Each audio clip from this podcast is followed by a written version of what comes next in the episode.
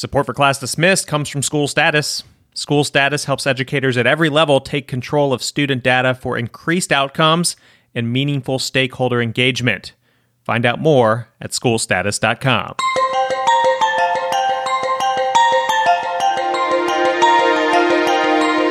You are listening to Class Dismissed, episode 166, and I'm your host, Nick Ortego. This week, the Department of Education says they will enforce school testing mandates during this coronavirus pandemic, and we check back in with a university conducting thousands of saliva COVID 19 tests each day. How's it working out for them? Stay with us.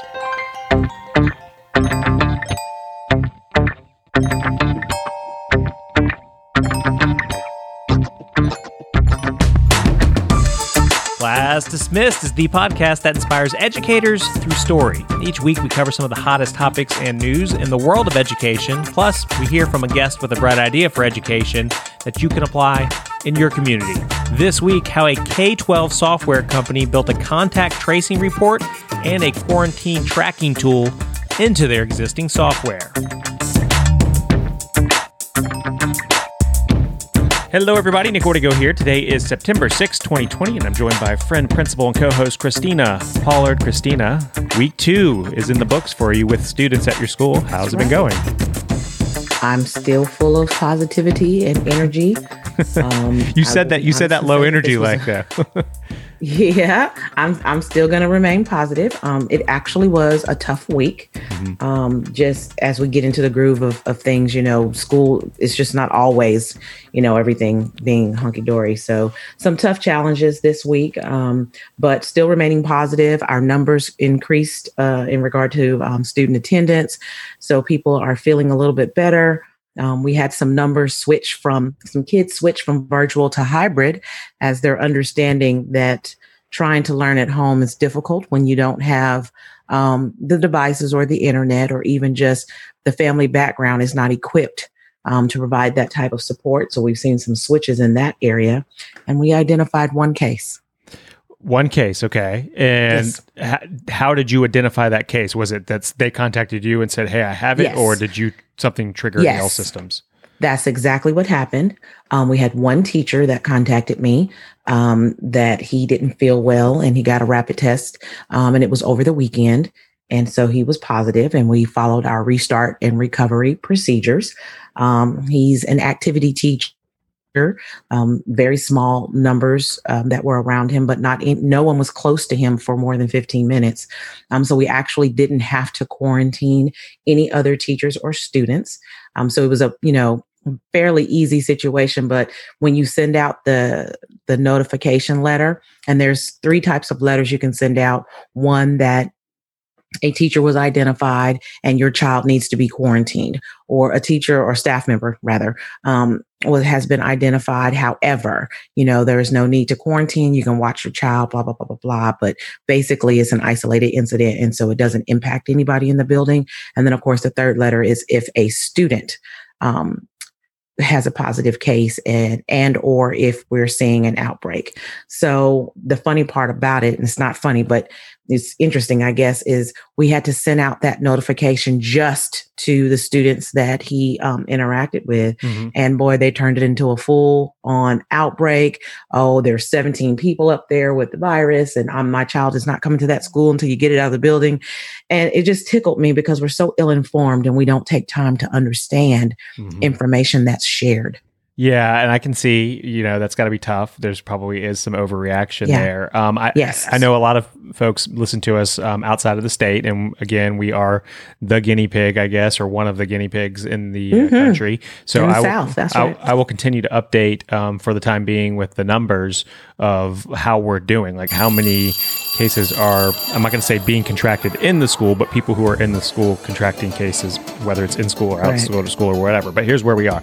Um, in the past week, um, and this is August 24th through the 28th, there were 138 new cases um, in the teacher slash staff side, and there were 280 on the student side, and that brings the total since school started this year or this you know fall. Um, that would bring it to 482 teachers and staff. Again, this is statewide, and 766 students statewide. You said 766 students statewide. Yeah, so and so it's about 1,100 people. So you understand my stance in saying while we had a tough week from the principal's perspective, it was a tough week last week, but I'm remaining positive because we have one out of those 1100 cases, one Right. belongs Target. Yeah. And then when you start looking at actual like quarantine numbers, the state provides that as well. Yeah. And those numbers are of course much greater, you know, they're because people Mhm, are as a mhm. precaution going into quarantine. And it looks like some 3,700 students statewide um, in Wow. the week of August 24th through 28th. So I guess what I'm seeing just looking at the numbers from abroad is it is disruptive because of the quarantine. Mhm. Like you know, this is this is causing waves in our in our districts throughout the state. Um, but school is still going on, and um, it looks like again statewide we've had about 1,100 actual cases confirmed um, amongst teachers and students, which I don't want to say is good, but it's not like a mass Oh, outbreak. a- it is good that it the numbers are so low. Go ahead and say that because we were really nervous about how fast or what great impact it would have on students and teachers needing to be quarantined and sent home. And so while 1100 is a lot, that is statewide. And so it looks like schools and districts are doing a good job of sanitizing, following um, whatever protocols their district adopted and put in place. Um, the only thing that I guess as a principal I look at is still worrying about an equity issue as you identify students within your area that have to be quarantined. The good part about um, the situation is that instruction can still continue. Um, they just need to stay home and then they can tap into virtual learning. However, um, what if a particular child or an area is you know high poverty does does not have the devices or the connectivity access and so now they're quarantined and you've got to find a way to get them a learning packet something that will keep them engaged and keep them working um you know as long as they're healthy and and, and feel positive and able to do so. What still concerns me though is while those numbers are low, we're still talking about 1100 or so cases. Yeah. And if we were to I know this is, this is a healthy population in many regards, but if we were just to say 1% of 1100, that's 11 people, right? That potentially Let me ask you this question when you say 1100, just for clarity purposes, and we're talking about teachers. Is this, are these numbers coming from schools that are in session?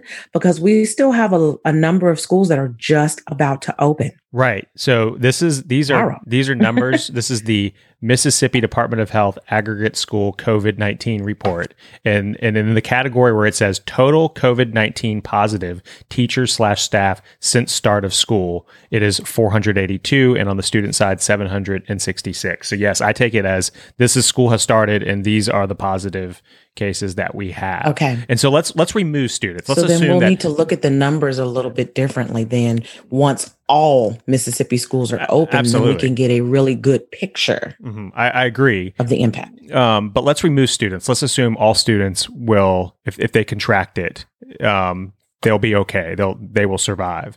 But on the teacher Mhm. staff side, maybe not the case. So again, let's we're looking at Right. four, 482 teachers and staff, and if we take one percent of that, let's just say it's roughly four. Um, now, I mean, we're not we're not long term health communities. You know, it's not it's not necessarily an unhealthy population, but we are talking 20, 30, 40, 50, 60 year old people that are contracting it out of the 482. Correct. So we know that death is a lagging indicator. And again, I, I don't, I wouldn't say like part of me is confident with these numbers, but the other part is if four teachers die in the next week or two, because it takes a while, unfortunately, um, I I think we might look at this differently. I agree. Um, and that and that's what concerns me. So I don't again I don't think like you said we don't have a full picture of the entire state, and we also don't have a full picture of the impact, the true impact, which is uh, unfortunately fatalities. And and do they have a column for fatalities to report? Are they reporting that? That's a good point. And as of right now, there is no column for that, and we do know that there was at least one teacher, Right. Um, Mhm. slash coach. coach. Mhm. Yeah. Yep. Um, and so that is a very valid point, um, Christina. And that makes me want to like send a message offline to a reporter to say, Hey, where's that column? Because, and, and I mean, statistically speaking, if, you know, some Mississippi schools were talking, starting rather in mid August, it would be, you know, now until mid September when those fatalities would start to be reported. Um, so, Correct.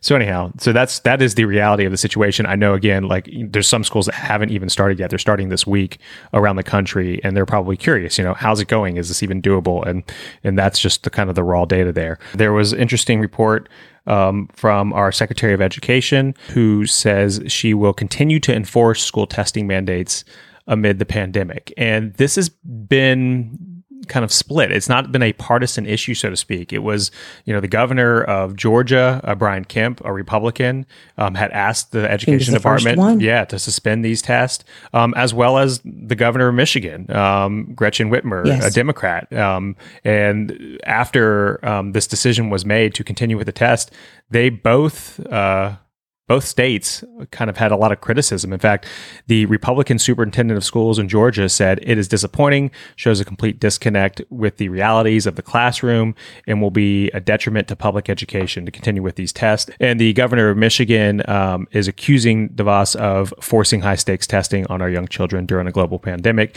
She said, quote, this virus has had an unprecedented impact on our kids and forcing them to take these assessments during a time when families everywhere are working around the clock to stay safe is cruel.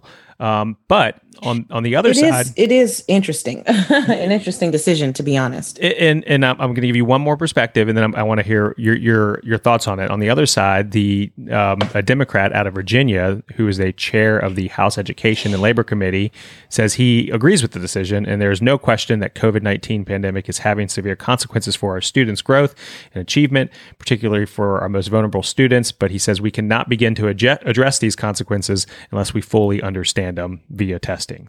While our focus is to provide a safe, high quality instructional environment for children, you have to, and the main focus had to shift, not just some focus on social emotional, a huge front and center focus on social emotional support, and not just for the students, for the teachers. And one of the things that we talked about is normally when we open with in service, um, you remind your teachers of your accountability, um, wh- where you stand as a school, as a district. You set instructional goals for the year. And the night before in service began, I completely redid my entire presentation because I felt that that was not the appropriate focus in opening up with teachers who were terrified of whether they were going to get sick, if we were going to provide PPE, how are we going to keep Okay. a building sanitized? You know, that's just a lot of pressure that's not necessary on the teachers. But then think about the youth. It's weird that you can't talk to your buddies face to face, you know, like normal. You can't touch and hug and play tag and just all of the things that make it normal for them. And they're wearing masks.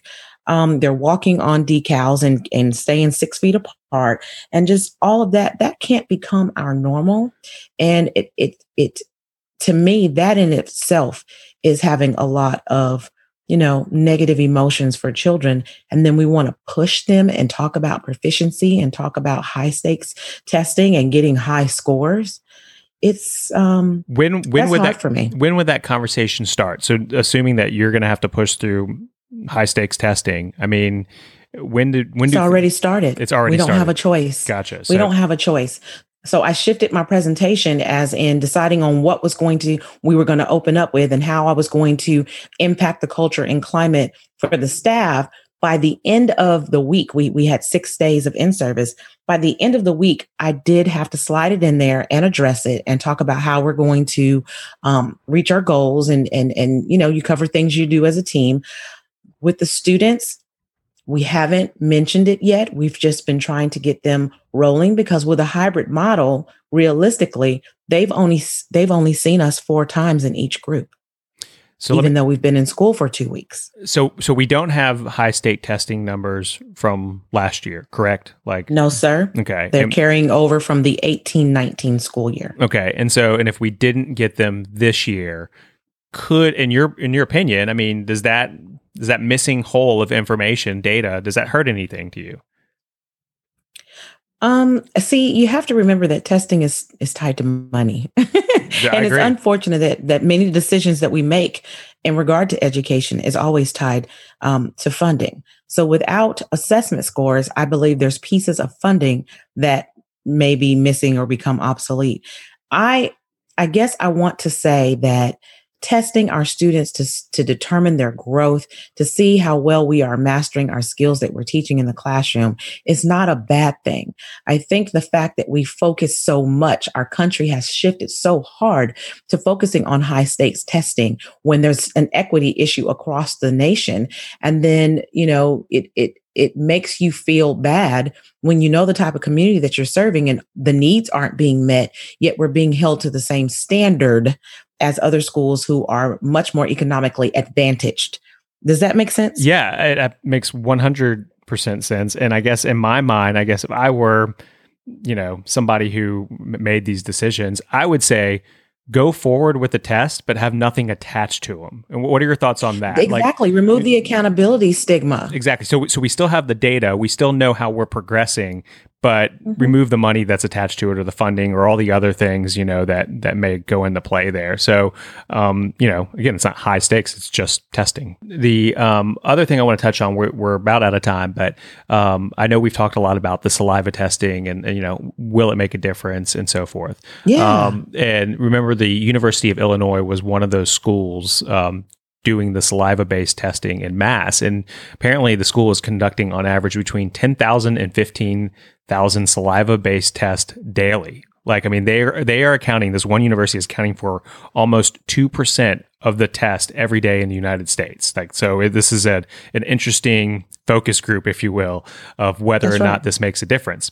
Um, I will say, however, apparently that university is dealing with a mass outbreak. So just because you're testing, I think this is the takeaway for me, just because you're testing a lot of people, if you aren't reacting to the results of those tests, then it doesn't change things. And it looks like in this university setting where you're dealing with a lot of young people who still want to go out and have fun, even though apparently, I guess you're seeing some positive results, they're still kind of interacting with each other. So, as a result, this week, um, the associate professor of epidemiology um, and a member of the team that's kind of rolling out this plan, uh, she said on Twitter, We cannot test our way out of this pandemic. And so now they've put the university on a two week lockdown down. And she's saying it doesn't mean the testing program has failed. She says we found the problem early and we had the data to identify the cause and we have a chance to turn this around. But they are now basically telling students this is in your hands and that the irresponsible actions of a small number of students have created a very mm-hmm. real possibility of ending an in-person semester for all of them. And they're basically like, if we if we pull this off, you know, we'll stay at school. And if we don't, you're all going home. It's kind of up to you guys. So um, I just wanted to keep people up to date with like what that that saliva based testing is like and, and what the results are. Well, I think that it's it's a good idea um, that they put it out there the way they did, as in this is on you. Um, we have to think about um, the young people they they can't get away from socializing. And so one university that I read an article on um, literally sent home a number of students suspended for the fall semester and they could not receive any of their tuition back. And I wanted to say it was over $36,000 they've already paid for um, fall tuition. But the issue is they made it very clear that they were not to have any social gatherings. They made it very clear on the number of students allowed within a dorm room, allowed within the living areas. And they caught students having social gatherings, and let's just call it they're hanging out, they're eating pizza, you know, um, they're, they're playing music together. And even on fraternity and sorority rows, they're having parties. And then there's outbreaks, which then impacts all of the other students and teachers and commuters who were trying to do it right. But I, am going to push back on you a little bit there on the if, Come on. I'm, if I'm hearing you right. But you're saying that they took their tu- they're not paying them back their tuition and they kicked them out, out of school, right? Is that what you're am I hearing you right? They there? did. So they did at that particular I, case. I think that is a unfair penalty because I mean, tell me uh, they they went to a party and now they're basically being fined thirty six thousand dollars and show me yeah. another crime that takes place where you get fined thirty six thousand dollars for for attending a party. So I I feel like the, I, I, can't say I agree with that, but I agree with them being suspended for the semester. I do sent home. I, sent home, but I think I you have to refund them their tuition or or prorated or, or something. I, I don't know. I just feel because like, that's not hurting the kid. Let's be realistic. If you're attending a university and you paid thirty six thousand dollars for the fall semester, uh-huh. your parents are paying that. Yep. My my other takeaway on the saliva testing is uh, ignorance is bliss, and it really makes me wonder. like they they have removed the ignorance at this university because they are testing so frequently, and so they're seeing daily results. And I just wonder if we were doing this in our schools here, um, would we see frightening results like this that we just don't necessarily see um, because there may be there's so much we don't know about COVID nineteen, and we right. really don't understand how many of these kids could be asymptomatic. We don't even understand how many adults could be asymptomatic. Um, Very so, true. So I, I, don't know. Just I'm just throwing the information out there, and I guess we can all kind of digest it on our own. Time. I'm interested in to continue following that, yeah, that information. Definitely will. I mean, I think these saliva tests are, are getting close to rolling out in more businesses and possibly schools. Um, Where are we with the vaccine? That's what I want to know about. As does everybody, and and I mean, we could probably do a whole nother episode on that. But it looks like uh, you know the the the scientists, the Fauci's of the world, say early next year. The um, optimistic politicians say right before the election. So I guess it just kind of depends. we'll, we'll, see what happens there. We need a separate episode for that. Right. I don't. Want, I don't want to open up that can of worms. Uh, Christina, are you ready for today's bright idea? Looking forward to it. Our guest in today's Bright Idea segment is the founder and CEO of SchoolStatus. Russ Davis is here to tell us why and how they built contact tracing and quarantine tracking features into their existing software. And those features actually can be utilized now by schools all across the country. Russ, great to have you back on Class Dismissed. Thanks for having me, Nick. Sorry for having to do this uh, so such uh, so socially distanced. I guess. Oh no, no. That, that look. If there's been been anything interesting about the the world that we live in, where everyone's you know better at communicating through computers, it's actually made the quality of this podcast better. And I'm just being honest because everyone's everyone's so much better at connecting remotely now. And I think you know microphones are getting better and their setups are better. So it's it's not so much a bad thing in that regard. Full disclosure, you guys, uh, SchoolStatus is a sponsor of the show. However, um, you guys give us basically free rein to to interview and do whatever we want. And I heard about these new features, uh, SchoolStatus built into their software, and I went to you and I was like, "Hey, we've got to talk about this. You guys have um, this quarantine tracking and contact tracing reports that y'all built into your existing software." And for anyone who's not aware, uh, and you correct me if I'm wrong, the best way to describe SchoolStatus, it's a data and a communications tool for school districts, and you guys are in I don't know half a dozen more states around the country, right? Uh, actually, we're in uh, 12 states now. Oh, wow. So, so a dozen states. Uh, a full dozen states. Yeah, absolutely. So, and we serve, um, you know, about 160 districts or so across those states. So, um, largely concentrated in the Southeast, but uh, proud to serve districts all the way from Michigan all the way down to Louisiana and all the way over to Georgia, and then all the way over to to the other to the west to Arizona. So we have a pretty wide swath of folks across the country, which is frankly why we came up with these features. Is because you know a lot of states, uh, the federal government really hasn't provided a lot of guidance to districts on, you know, how exactly they should deal with the pandemic.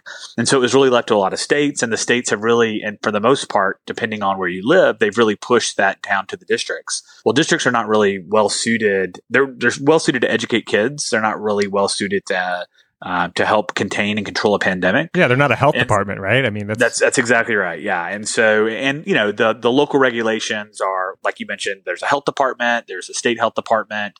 There's the CDC. There's the Department of Education, and really our districts um, we're struggling with. You know, how do we? The first thing we want to do is figure out if there is an infection or if there is a student who is suspected um, of of having COVID nineteen or uh, frankly, any other communicable disease, like, you know, if this were to, uh, God forbid, this should happen, you know, in, an, in, another setting or even for cold and flu season, I think mm-hmm. we're going to be way better prepared in the future to handle future flu outbreaks and things like that than, than ever before.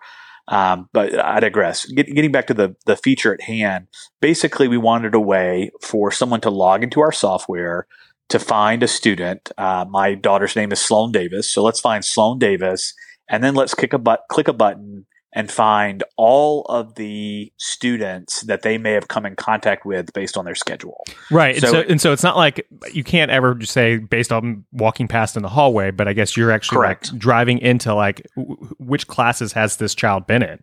Correct. Which classes the child have been in, and if they put their extracurriculars on their schedule as well, or their buses or things like that, we can also tell like what is the Ah. bus that they've been in contact with. If they are on the football team, let's let's look at that. And so this is really a starting place. It's not really you know we call it a contact tracing report. It's not really like click point and click contact tracing because that really technology doesn't exist today. It requires a human element Right. we just want to give them a place to start. So, you know, let's say that I've got a student and I have a, then I have a list of students that they may have come in contact with. Um, the CDC guidelines, and, and again, states may override these guidelines, but the base minimum is that if they've been in contact within six feet of somebody for more than 15 minutes, then that person, if, if the person they've been in contact with is positive or presumptive positive, then they have to be quarantined for um, up to 14 days. Right. And so, um, so often what that looks like is they send them home to virtual school. And so what a lot of districts will do is they'll take this report and then they'll go find the seating chart for that classroom or work with that teacher and figure out where folks are sitting. Um, they'll talk to the individual student their parent figure out who else they came in contact with, maybe at lunch or something like that. And they just build a list of students that need to be quarantined. So that was the first step, right? And so folks said, "This is really great. We love it. This is going to help us save so Okay, much and, time." and before before you go to the next step, though, I just want to make sure the, the listeners understand. So basically, you're saying if if your daughter Sloan Davis contracts COVID, and you can go into your software and you click a you click a button, and then it says Yep. all these students were in class with this student. So then I guess you could then in turn maybe email all those parents rather than emailing the entire second grade or first grade or Sure. whatever, right? Yep, absolutely. And and really it's up to the school at that point for how they want to deal with it. But what a lot of them will do is they will quarantine the students who are within six feet of that student for more than 15 minutes. So if you were to look at like a row of desks Mhm. and Sloan's in the center of those desks, they would they would quarantine everybody that was surrounding her basically because in a class period they're going to be in contact with that student for more than 15 minutes. So um, so instead of having to quarantine an entire classroom or an entire uh, class of students like uh, some of our customers have had to do, um, they they really can just log in and you know it's kind of hyper local, I guess. Right. But they don't. But what they're not doing is they're not spending an hour logging into their SIS in a clunky interface trying to find the students who who are in fact uh, in contact with them. Because the key is to get them out of class as quickly as possible. Because if they came in contact with a student, and let's say this is what happens typically, is that students are symptomatic uh, two to three days before um, they uh, they're contagious rather two to three days before they're symptomatic. Mhm. And so what they'll do is that okay, um, let's say that Sloan was was um, symptomatic. She she started manifesting symptoms today. So what the district would do is they would go back and run this report, and they would try to find all the students who um, within the last few days have been in contact with Sloan. So it, it basically builds like an Excel sheet at that point when you say run the yeah, it report. does. It builds a builds a spreadsheet that they can make notes on, do whatever they want to do. It has a student's um, contact information. Um, it has the student's name. It has the student's grade, all that kind of stuff. Gotcha. So, so that's the first place. So then you kind of run into the issue. Okay, well, I've got multiple students who are are quarantined. When can they return to school? Right. So, so the great thing about running SchoolStatus is that initially we kind of like had to like you know read tea leaves to try to figure out uh, exactly what features to build Mhm. you kind of had to read the market because there wasn't a great product like ours really on the market, you know, eight or nine years ago. Now our customers tell us exactly what they want us to do. So our roadmap is almost 100% driven by our customers' demand. And so the next thing customers said was, Hey, this is really great, but I'm having to track now, you know, when students were quarantined and why, and when they can return to school uh, in a spreadsheet somewhere. And that's not really HIPAA compliant. And there's a lot of other issues running around with it. So can we just track that in school status? And of course we said, yes, absolutely. Right. And so to, to augment that feature, we added a COVID tracking feature so that you can log in and say, okay, Sloan has been, today is the third and uh, she uh, popped positive or is presumptive positive. There are reasons you can choose, like uh, a family member uh, has been exposed, so they have to be quarantined. That's another reason that they can't come back to school. Um, and then it automatically projects forward 14 days, which is the uh, there's been two sets of CDC guidelines. We went with the the most conservative, which is 14 days. Some folks say 10 days. You can override it whenever Right. you Okay. decide on when. So if you chose today's the third, then it would calculate the 17th as being 14 days in advance when she could return to school. Um, so that's tracked within SchoolStatus. And you can, the good news is that you can track multiple infections. So if a student, you know, a student can be quarantined multiple times if they come in contact with multiple students throughout the year. So it basically keeps a running record so that if you need to report back to your state health officials or your local health officials, you know, who are the students that are currently quarantined and how mm-hmm. many and when and why and that sort of thing. Basically, it's a central clearinghouse to store this information as opposed to keeping, you know, sensitive health data um, in a in a large Google spreadsheet that everybody can see, which is what some districts were doing, which yeah, uh, is pretty scary. That can get messy. Absolutely can. And so uh, that's why we created that feature. So not only do you have a place to find the students who should be quarantined, but you have a place to store their quarantine information.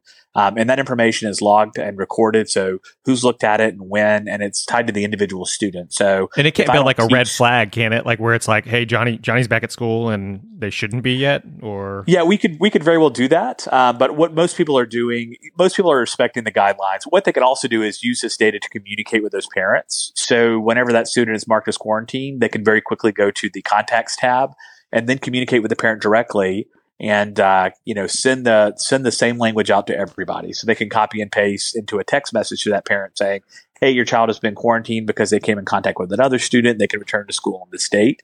And so you know again harnessing that communications component. So the place where i store the data the place where i reach out to people um, and if anybody has a question have i re- has anyone reached out to this parent to tell them their child's quarantined um, you can very easily do that uh, within the um, uh, within our software. So you can see all the communication that's transpired with that parent uh, within our software. So all all the communication is logged and recorded. So there's a record of when you reached out to that uh, parent and told them that their child was quarantined. This is um, really forward thinking, and, and and I say this because we we did an episode uh, where we featured you guys back in late March because mm-hmm. at that time you had already foreseen that this was about to happen back in I think like late January or February, early February, and you had already built all the the procedures in place to have your entire team work remotely, and so you wouldn't see an interruption in service. And I think like by late March, you guys were connecting millions of teachers and parents during the coronavirus of your existing customers,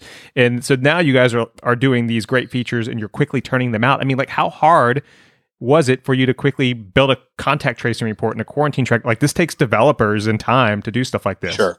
Yeah, it does. It does. And the toughest thing is really figuring out what to prioritize, right? Is, you know, for instance, we typically do a lot of accountability work uh, during the summer. So we look at the school's grades and what tests they took and things like that. Luckily, a lot of those tests were suspended this year, so we were able to free up some of that, some of that development time. Oh, yeah. But honestly, Nick, um, sometimes you just have to make the time, right? Sometimes yeah. you just have to go look. This is really important, and even though that other feature we really wanted to come out, there's a, a specific feature that um, is going to be very exciting for our company, and I'm not at liberty to talk about it until it's released but we've been really working hard on it. And then we basically had to pause development on it to make sure that these features were done because we felt like you know, having a way to deal with COVID was probably more important than a new feature coming out. Um, so you know, it's just hard to to learn what to prioritize and what not to prioritize. So, are you seeing these tools, the the contact tracing report, and the quarantine tracking? Are you seeing them utilized already by districts? Yeah, we are. Um, we're getting a uh, we we monitor utilization, but yeah, we're seeing lots of that. Um, and now we're trying to work with our state Department of Health, uh, mm-hmm. like in our court, uh, our home state of Mississippi. Um, we're actually working directly with the Department of Health to try to upload this data directly to them with district's permission, because they have a survey that they have to fill out that says how many students were infected, how many teachers. How many mm-hmm. yeah, we, we've been actually reporting about that on the show. Yeah, absolutely. So we're actually trying to work directly with, since we have about uh, 78, 79% of the state of Mississippi is using our product. Um, we're working hard to try to eliminate our districts that work with us from having to do that survey at all and also provide more timely information to health officials because I think their compliance rate was something around 40 or 50%. Uh, amongst their schools. And so we want to make that number closer to at least 80%. The districts who uh, don't participate in our product can, can then um, uh, submit you know submit their data manually but we're just trying to take more work off of districts because right now honestly every district in the country whether they're in school or not are currently at capacity and we're just trying to provide the most valuable resource that they have which is time right we're trying right. to give more time back so that people aren't spending time doing reports whenever the data already lives somewhere we're kind of trying to short circuit that process and get the data directly to the officials that need it. You all were uniquely positioned to pull this off because you, I guess, you have all the the whatever's in your SIS right like that's you guys already had ingested that i mean i guess a mm-hmm. lot of companies couldn't come in and do this without importing all that data right yeah, they probably could, and and the, the, it would be hard for them to do it, I guess. And honestly, I'm really surprised that every SIS in the country hasn't developed this capacity. Like, it just seems relatively intuitive to me. To you know, if you have it, there should be a place to track it, and that increases your utilization. But honestly, what we found over the years, and not to ding SISs, right? It's just that they're they have these large kind of monolithic platforms, and it's really hard for them to innovate. And so, one of the things we've worked really hard at SchoolStatus is to build a platform that we can build other applications on top of our existing data sets, mm-hmm. so that whenever we want to add COVID tracking or whenever we want to add you know a new feature, we can very quickly do that without um, having to rip it all apart and add it back. And so. Um, you know, we could either wait for, like, we work with, I think, 14 or 15 different SIS manufacturers, like uh, student information packages, basically, like PowerSchool or Infinite Campus or SAM or, or any of the other ones that are out there. Um, we could either wait for them to do it and try to pull the data into our software, or we could just do it ourselves. And that's what we decided to do. Instead of waiting for these companies to eventually get around to it, which it doesn't like they are, um, or have a district kind of do a one-off solution. We just decided to have some uniformity amongst our customers so that you know we could build a, a, a cohesive experience. Yeah, and you mentioned you know it's it's all about saving districts time. And whenever we ask our guests, you know, what's the best gift to give an educator, one common answer is time. Like, give us more time, time. somehow. Yeah. And and I noticed that um, looks like y'all also are releasing I don't know what you call it, a help article or or, or you know some sort of help page on your website, and it's really cool because you your it looks like your team built contact tracing news release temp- templates. They built contact tracing announcement templates. So basically, if you're a district, you just go on there, you down, you pull down the template, and if you want to send this to your local media to say, "Hey, here's what we're doing, and here's how we're doing it," or if you want to send it out to your all your parents and say, "Here's what we're doing, here's how we're doing it," those releases are already written. You just plug in like district name and so yep. forth. It's pretty slick. Uh, yeah, absolutely. Like we wanted to make it as as paint by numbers easy as possible because again, the thing that districts don't have, especially at the district offices, and teachers are super busy, but also you know the folks that are actually planning and running districts at the top.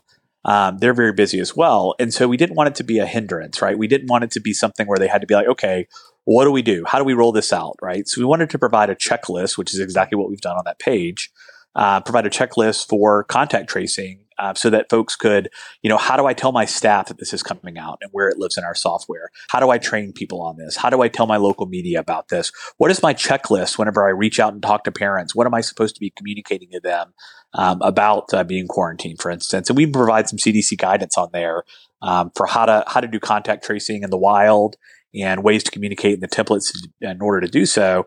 And so we want to, we want to take as much work because look, the thing about it is, is that districts aren't experts at this. They're not doing it every day. And, and frankly, neither are SchoolStatus. We're not experts at this either, right? But what we can do is find a best practice and replicate that to as many districts as possible because there's really no sense in 160 something districts doing the same thing over and over and over again whenever they share a common thing, which is us, right?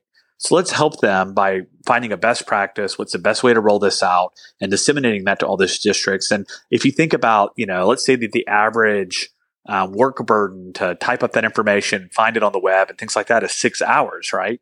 Then what you are saving is thousands of educator hours, which are you know better money. spent effectively. Yeah. yeah, it's it's money, it's time, and those are things that districts just don't have a lot of right now. So anything we can do to make it better, that's what we want to do. That's really cool. Now we have listeners that I'm sure are SchoolStatus customers already, and then we mm-hmm. have some that aren't. So let's let's kind of sure. break it down. If you if you are already a SchoolStatus customer, like you have access to this, it already exists. You do, yeah. If you log in, no, it's a it's a gated permission, right? So to run the contact tracing report, um, it's it, usually it has to have a special permission. So we don't want um, just anybody running a report because that could run into FERPA issues or they could potentially see students that they don't have contact with. Mm-hmm. And so the way it works is that if you're at the district level, if you're a district administrator, which is typically the person who's going to be running this report, then you log in, you type in the student's name like Sloan Davis, and then there's a contact tracing button on their schedule. And you click that and it's going to generate their contact tracing report. Um, similarly, in their in their um, uh, student card as well is a COVID uh, contact tracing tab as well that they can log in and save the date that they were quarantined, mm-hmm. uh, when they can return to school, and the reason that they're being quarantined. And you know, I really again want to emphasize that as COVID wanes, right, and we're not there yet, right? We don't have a vaccine. We don't have you know, everybody kind of thinks herd immunity is this, you know, uh, the city on the hill. It's going to take a really long time to reach that, right? right? So really vaccines are our best option. Whenever we do have a vaccine for this, it's still going to be around for a while. But if it's not, this tab can also be used for flu. the flu. Yeah. Right. Let's contain the flu. The flu kills a lot of people every year and it really shut, it shut. I mean, we do a, um, I know that you guys routinely do a story about the flu shutting down uh, Oklahoma you know, whole, last year. Yeah, I think had to absolutely. Yeah. Yep. And so, like you know, that doesn't have to happen anymore. Whenever we encounter a student with the flu, we can find students that they have the flu is transmitted in a very similar way. Right? It's an airborne. It's airborne or it's uh, it's liquid droplet based. Um, so we can do these same things. So like, you know, the concept of wearing a mask, right, seemed foreign to us. In fact, I used to go through the airport. I travel a lot. Like I travel like 100 days a year. Right. I used to go through the airport. I would see somebody wearing a mask and I would go, gee whiz, or are they protecting us from them or, or them from us? Yeah, it was foreign. And, um, and so um, now it's just, you know, I, I had uh, breakfast earlier and everybody was wearing a mask and that's just how it is. I think we'll go back to not wearing masks, but whenever there's a flu outbreak in a school, it's probably not a bad idea that people wear masks. We can kill that flu outbreak dead in its tracks. Right. And we can quarantine people. We can use these same things. And the thing about it is, our um, in Mississippi, we have a state board president, a guy named Jason Dean. He said something very early on that mm-hmm. I thought was very smart which was we never have to have a, a snow day ever again. Right. You just broke kids' hearts all over the country. yeah, I know, right? you, you, yeah, you can still go sledding, right? But uh, you'll never have a snow day again because you can. We now just transition from from in in person traditional learning, which is kind of the gold standard, to virtual learning for a few days until the snow clears and then we're good to go. And more importantly, people don't have to make those days up in their calendars anymore. Right. And that's a big deal. We, it is a huge deal. It's tons and tons of lost time every year, uh, lost productivity, uh, lost learning. That that is just really important. And so I would tell those kids that you may not have a snow day, but you may get more time into your calendar for summer and right. spring break and those other things. So mm-hmm. I, I really do see this as a great paradigm shift. Education will go back to a lot of the same things it was doing before, but I think that virtual learning as an option is here to stay, right? And that's a good thing. So if somebody's listening and they're like, all right, I, I, need to learn more about SchoolStatus. I mean, they help with communication, they help with tracking data. Now they help with contact tracing and quarantine tracking. Like, where do they start? Yeah, the best place to start is is our website, which is schoolstatus.com, S C H O O L S T A T U S.com. Or you can call us at 855 9 status, um, and that'll reach somebody. Typically, it'll go right to our um, support center.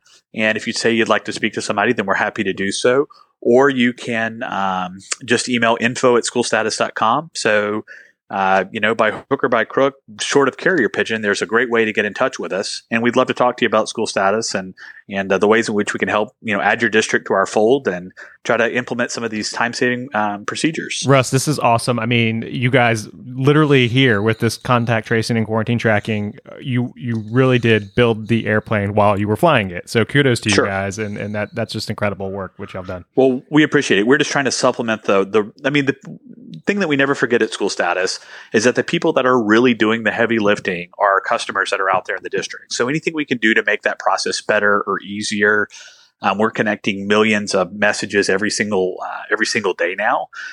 And so it's uh, it's a big change for us. But anything we can do to help facilitate that and to give teachers back time or administrators back time, whether it be communicating with parents, looking at data, or even contact tracing now, we want to be able to do that. Awesome, Russ. It's great to have you back on the show. Thanks, Nick. I really appreciate it. Hopefully, I'll uh, have some time and uh, I'll be able to come back and do a little. Uh, uh, I guess I'm I'm not the host anymore. I'm not even we, a co-host anymore. We kind of just we kind of just faded you out gently. exactly. Yeah. I would love to come back and do some uh, guest spots and uh, get back into the the fold. But uh, honestly, you guys are doing so good without me. I don't even know where I'd fit in. Yeah, Russ. Uh, for those that don't know, Russ uh, used to co-host with us back in the uh, earlier days, the first uh, hundred episodes or so. So if you want to hear more from him, you know, just grab those old archived episodes. Again, Russ, thank you so much. Thanks, Nick. I appreciate it. Have a good one.